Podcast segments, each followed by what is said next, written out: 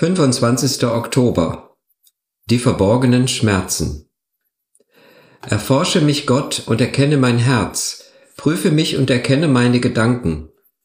Zeige mir, wenn ich auf falschen Wegen gehe, und führe mich den Weg zum ewigen Leben. Psalm 139, die Verse 23 und 24. Ich habe sehr viel mit Menschen zu tun, die traumatische Erlebnisse gemacht haben. Einige wurden rituell dermaßen missbraucht, dass sie keine bewussten Erinnerungen mehr daran haben. Andere vermeiden strikt jede gefährliche Situation, die diese schrecklichen Erinnerungen wecken könnten. Alle sind in ihren Gefühlen schwer traumatisiert worden. Und viele sind dort stecken geblieben.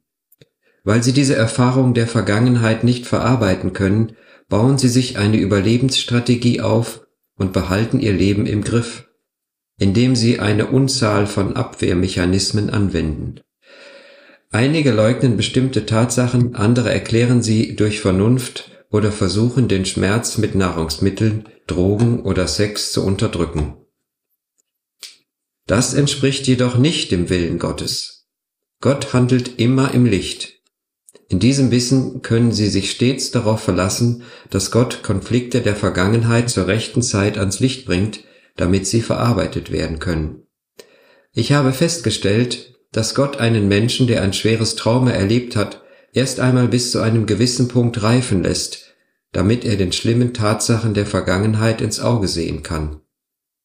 Wie oft habe ich mit jemandem gebetet, dass Gott alle Dinge der Vergangenheit aufdeckt, die diese Person gebunden halten, und Gott hat diese Gebete erhört.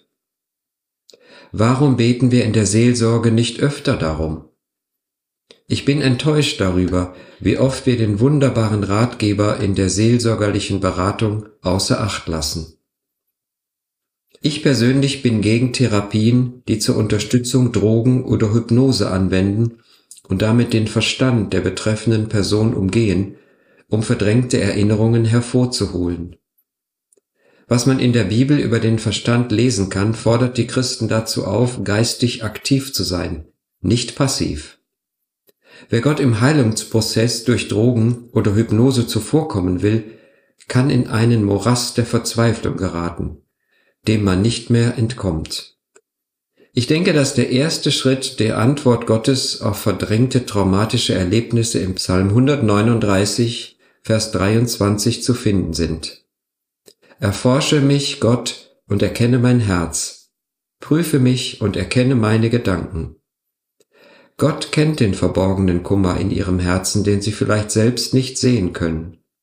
Wenn sie ihn bitten, ihr Herz zu durchforschen, wird er zur rechten Zeit die dunklen Stellen aus ihrer Vergangenheit ans Licht bringen.